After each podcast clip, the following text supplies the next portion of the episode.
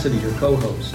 Today we're going to be talking to Tara Mitchell, who is the Director of Risk at Wish and is now Signifyd Senior Director of Chargeback and Abuse Recoveries. We're going to talk about how she grew her career in the risk field, and she has some advice for those who are interested in doing the same. Welcome to the Fearless Commerce Podcast. So Tara, it was uh, it was great catching up with you at Flow in April, uh, at Signifyd's Flow Summit. Um, I'm wondering you know, uh, what's new. Anything new since then? Yeah, so you know I've been busy. I, I traveled to Hawaii and uh, celebrated my son's second birthday, and I actually made a decision to change roles. So. Uh, as you know, I have uh, left my role in two-sided e-commerce marketplace, and I joined Signifyd at the beginning of June. I, I had heard that. So we're we're really happy to have you. Um, and if I if I may be so bold, uh, why is Signifyd? Could you talk a little bit about why you made that decision? Maybe the bigger decision to change lanes a little bit. Yeah. So this is something I'd kind of been thinking about for a little bit of kind of how to pivot my career and what the next step for me looked like. Uh, and I talked about it with my husband as I do of everything. And as I was talking about where would I possibly want to go next and what would kind of a, a, a challenge or somewhere appealing to me to go look, um, my husband, maybe half jokingly, but maybe very half serious, said, What about that company you work with that you talk about that you always like? Like they're so nice and they have four day work weeks. That sounds awesome. Why don't you see if they would hire you? And at the time, I kind of laughed it off of like, yeah, I'm not going to go just ask this company to hire me. That you can't do that. And then about a week or two later, I saw the job posting at Signifyd, and I thought, heck, why why don't I go see if they'll hire me? And so I ended up going and talking. I already knew so many people at Signifyd and had a great relationship. And so I said, hey, you know, I've, I've loved working with you on the other side of it, and I'm looking for a next step you know, would you be interested in me? And went through the interview process and, and you guys chose me and I chose you. So I'm, I'm super thrilled to be here. And so far it's lived up to the expectations of like, everybody's been incredibly warm and welcoming. It's, it's been a nice transition. I'm learning a new side of the business yeah. because I'm, this is my first time not in the e, uh, the, the e-commerce marketplace model, but um, I've built enough connections and there's enough domain experience that I'm trying to hit the ground running. Oh yeah, well that's great. I mean, it's really exciting for us. We're really happy to have you and to have, you know, someone who, uh, if if you won't say it, but someone who is a leading expert in risk and fraud and e-commerce in general. So why don't we just go ahead and um, get on to the episode that that we recorded with you at Flow? This is the Fearless Commerce Podcast, a regular plunge into understanding why commerce leaders do what they do and how they embrace fearlessness in the face of retail. Today we're talking with Tara Mitchell, the Director of Risk at Global Marketplace Wish and one of the leading experts in the field of online fraud and risk. Welcome, Tara. Thank you so much for having me. Seriously, we're really, we're really pleased to have you and want to hear a little bit about your story and thought we might even start there. Uh, you, have worked for some pretty cool places in the uh, pantheon of e-commerce. And I'm just wondering how you got rolling in e-commerce and, and sort of how you ended up doing what you're doing today. Yeah. So, um, my, my fun backstory is that, uh, as a kid, I always wanted to be in secret agent movies. I love secret agent movies. Um, and I never wanted to be James Bond or Jason Bourne. I wanted to be the person in the safe house on the headset that was giving them instructions on like how to get out of things or like, oh, there's someone coming at you. And so when I got into college, I looked at how do I how do I get into something like that? How do I get into the CIA or something like that? and there were three big majors. There was accounting, there was engineering, and there was law and I discovered I was really good at math, so I could do really well in accounting. And I, so I went into accounting and I diverged into forensic accounting, which is basically how do we, how do we detect fraud using financial statements? And I got myself an internship with the Internal Revenue Service in their criminal investigations department. And I discovered that I loved the work, but I was not cut out for law enforcement, yeah. unfortunately. I was a terrible culture match.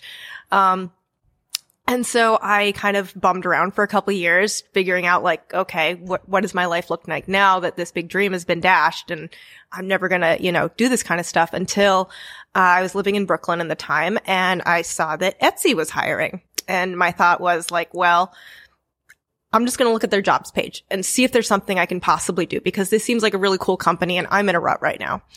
And the first time I looked, I didn't see anything I can do because I looked at the accounting page and I was like, oh, they want senior accountants. I don't have the experience.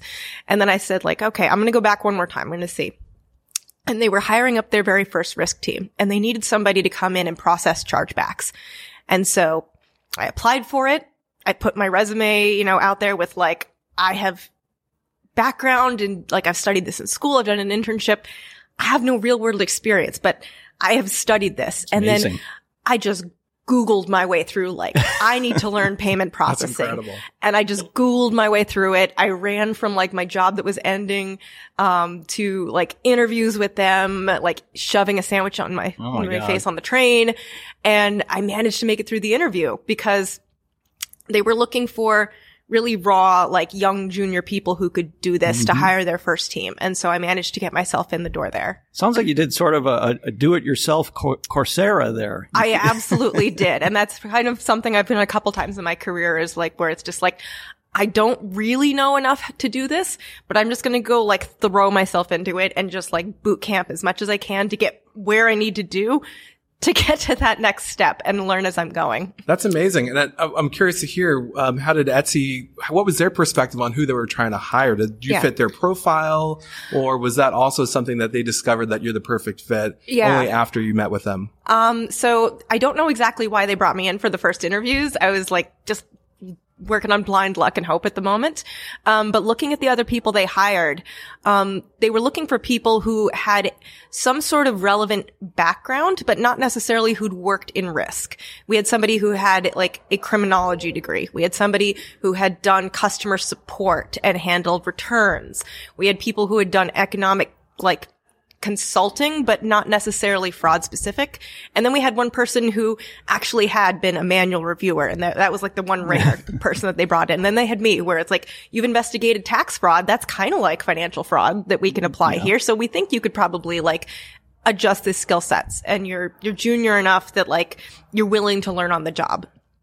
So that's that's Etsy, and that, Yeah. what ha- what happened next? So I stayed at Etsy for three and a half years, went from manually data entering and fighting chargebacks and, and grew my skill set. And we built transaction monitoring out. We built ATO prevention out. We built automation so that I wasn't managing chargebacks out of a Google spreadsheet.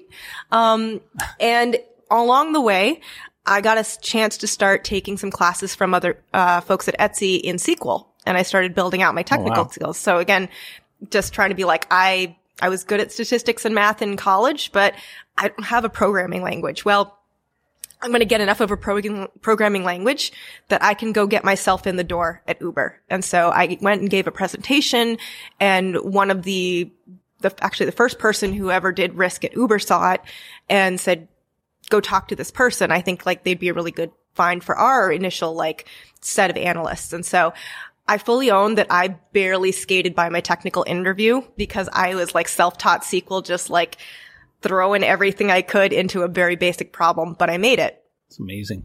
And so, uh, when I kind of came on there, I definitely dealt with a lot of imposter syndrome of being like, everybody here has technical degrees and I'm skating by on what I have. And my boss took me aside and said, you're the only one that's actually fought fraud at another company. So like, you're here because you know what it looks like from the ground up somewhere else.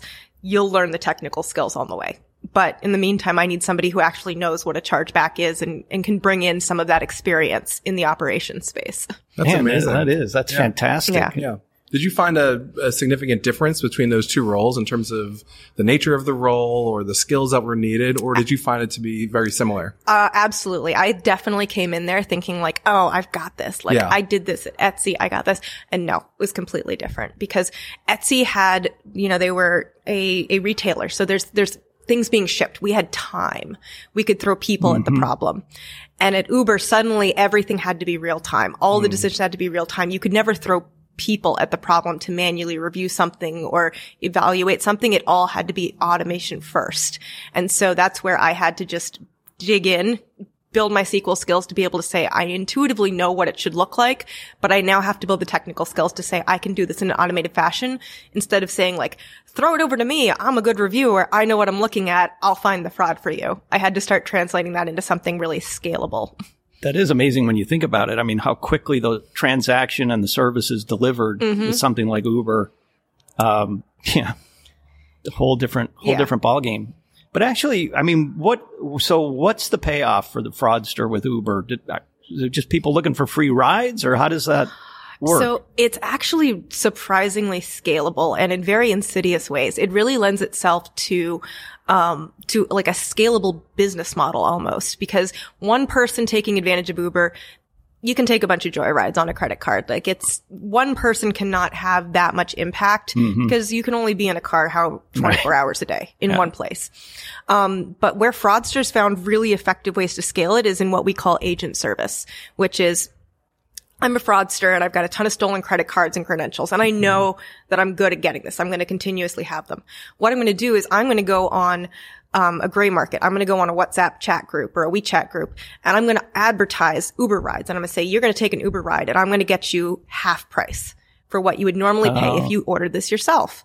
And so you say like, that sounds like a great deal. You text me and say like, I want to get picked up right here, right now. And I go into my Uber app that has a stolen credit card attached to it and I order you an Uber. You pay me and then I really never pay Uber. Uber now absorbs all these losses and these accounts are scaling and they're moving Right, fast. right. Because they're using these accounts, they're churning through them in 24 hours and then they're gone. And so that is how they scaled and were able to just drastically like profit off of Uber because they're not stealing our rides, they're reselling them and, and making a profit off of that. right, you're right, diabolical. I Yeah. mean, there's Yeah. just so much out there. I love it. It's amazing. Um, and, and now Wish, right? Yeah. And then now, yeah, I was Uber for four and a half years. Now I'm at Wish, um, directing, uh, risk operations and analytics and thinking about what our long-term strategy is back in the physical goods space for the most part. But whereas Uber, uh, sorry, as Etsy, we were very focused on small business sellers that were likely selling to somebody within the same country just because shipping becomes prohibitively ex- uh, expensive. Now we're looking at larger, you know, mid-sized manufacturers that want to reach a market that is outside their country of origin. And so almost all of our transactions are going cross-border and we're helping them with the logistics and we're trying to match up sellers and buyers that don't speak the same language, that are using different shipping options, that are trying to bridge vast differences uh, and vast physical spaces uh, in order to deliver goods with a value conscious proposition. Like Wish is Right. known for us being like a place for deals, a, a place for, you know, where you want to get the best bang for your buck money. Um, and so trying to keep something that can go that far in distance at a very cost and uh, cost attractive price point for our users. Is Yeah. it is it Wow. fair to say that the complexity of your role has changed and has grown quite a bit, or would you find this again similar to some of your other roles that you've had? I'd say it's probably in some ways more akin to Etsy Yeah. because there's a certain amount of like we can manual review Right. if we decide to. Um, there's there's a physical good moving, so we we have a clear idea of like what is actually moving. Um, but in a lot of ways, it's actually akin to Uber because Uber's big marketing, it, its big market share was on logistics. We're moving people at rapid, rapid scales. And a lot of the core value proposition of Wish is that we can move things really far distances and match buyers and sellers in really disparate parts of the world in a cost effective way. Got so. Yeah. everything is moving long distances and changing hands multiple times in a way that maybe we didn't always have to deal with at Etsy. Yeah. it's it's actually very interesting to think about all this international activity and international expansion is on a lot of people's minds. Um, is is when it comes to fraud and risk, can you learn something from each region, or do you have to reinvent what you're doing in each region, or how does that uh, factor across the world? Really, So there's definitely certain regions that behave together, of course, that, you know, have similar preferences, similar language, similar services, but it's not a one size fits all that, you know, what works for a Wish customer in the US is going to be very different than what works for a Wish customer in Brazil or a Wish customer in Germany and things like that. And so we've had to tailor not just, uh, especially tailor our um, our payment offerings to the space to understand like what the preferential payment methods are, and then tailor our risk expect- expectations. Um, because uh, the, the example I always use is that in the U.S., um, you know, I have a credit card.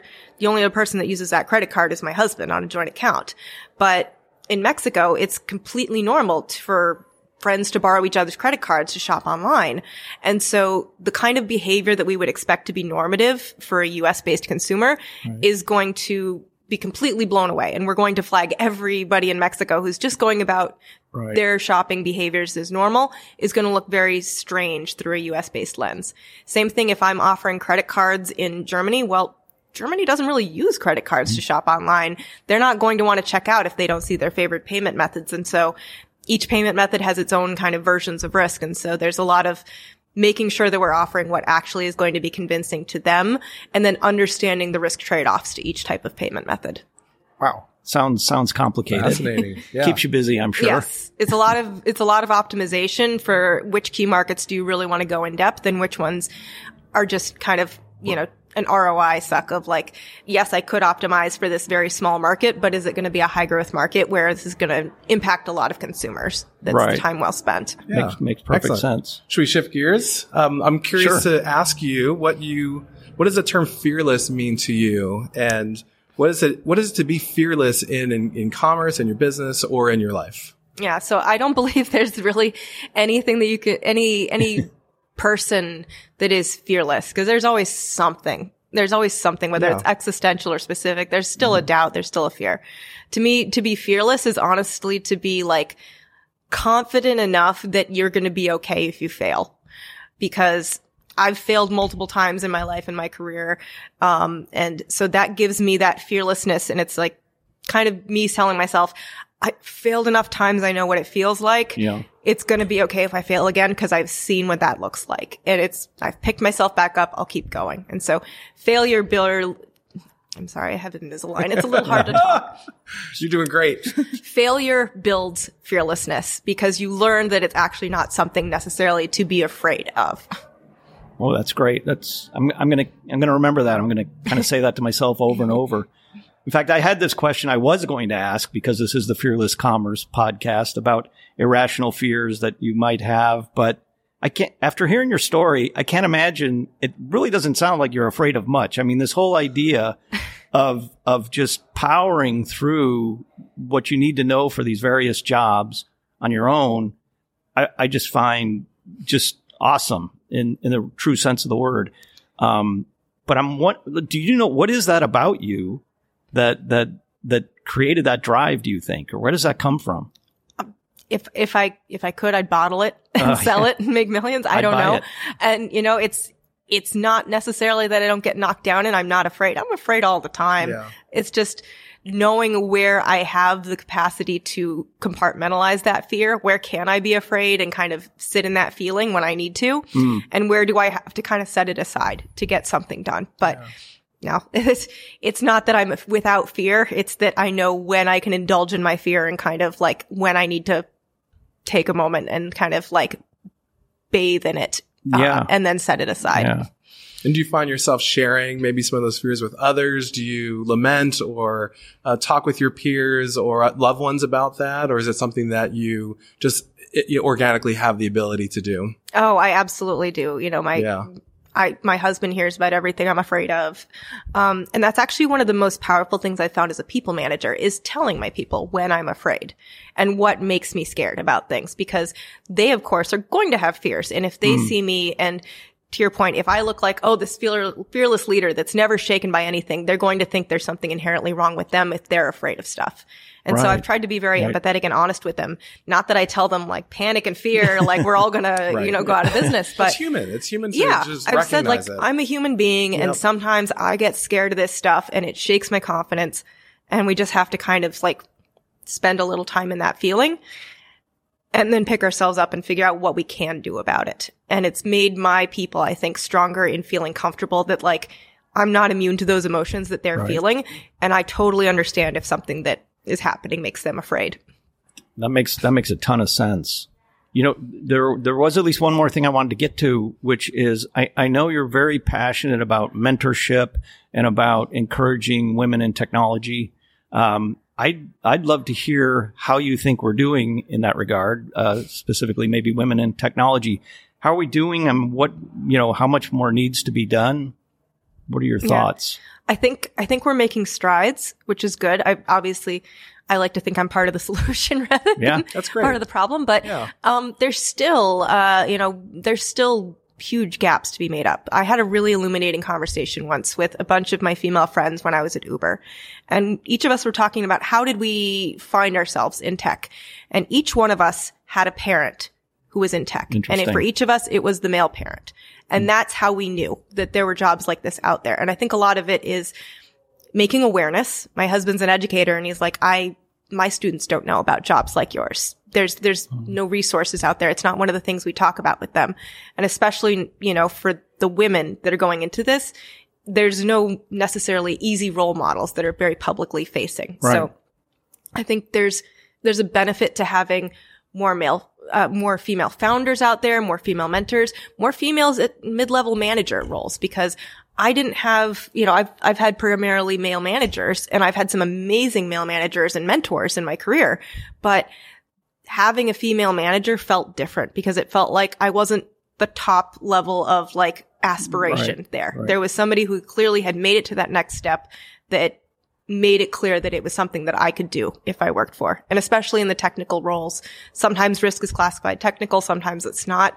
Seeing Right. women in leadership roles in data science and engineering and things like that as well. Because sometimes the margin gets made up over on some of the other sides Mm-hmm. of the company without a real emphasis on how are we getting more women across the company, not just kind of pocket filling them into certain types of roles. right. It's amazing. Yep. Thank you for that. That's great. Um, what does your husband teach? I I need to My know. husband teaches high school physics right now. Oh, Oh my gosh, yeah. Yeah. So that's fascinating, and, and maybe um, slightly discouraging that that like uh, by a high school, someone interested in physics might not know about the sort of technical roles that are out there. Yeah, well, he actually teaches at what's called a continuation school, which is for students that aren't on track to graduate by traditional means. So, um, a lot of his students, he's trying to give them ideas of things like trade schools, um, things that they can do to to kind of go straight into the job market because a lot of them have circumstances where they need to be able to support themselves Right. immediately after high school. But one of the things he tells them about is saying like, hey, there's there's work at tech companies that you can do that doesn't need a degree. It's not just a software engineer. There's so many things you can do out there and do um, that are going to get you in the door and lead to a well-paying career. Yeah, I mean that that's incredibly important work. Really cool. Yeah, excellent. Okay, we're, we're getting close to the end of our time. Maybe one last question. Any advice for those that want to get into the risk side of commerce and retail? What would you recommend for someone who's growing their career and wants to move into um, your kind of uh, position? What what advice do you have for them? Yeah. So I can't necessarily say do it the way I did, which is fail multiple times and spend years trying to find Wow. a job. Um, it may be an inevitability, but I, it, you know, there's still a way out of it. You, you have to, there's a certain amount of persistence that pays off, but there's also a certain amount of time where I just kind of had to take a break from trying to find a role like this and, and let myself explore other opportunities and then come back to it. So I would say in our industry, there's not a lot you can't Google Yeah. Yeah. actually doing the research and knowing, you know, knowing how things work, even if it's not at the company you're interviewing at, is going to get you in the door for a lot of the more junior roles. And then having some of those tech skills is just immeasurably important, whether it's knowing how to use BI tools like Tableau or SQL, things like that. That's going to get you to a point where you can not just apply some of what you've learned in the domain specific knowledge, but being able to scale it effectively and show that worth and value there and kind of jump into a new role with the skills you need to be effective immediately rather than looking like you Right. need someone to train you from hmm. scratch. Yeah. That's amazing. Great advice. Perfect. Well, Tara, thank you so much for joining us. It was great to meet you. Thank you for a great conversation. Thank you so much. Like so any much. final words? It's been a lot of fun. It has been a lot of fun. Yeah, Yeah. we appreciate it. I'm going to start Googling stuff and see if I can get ahead a little bit.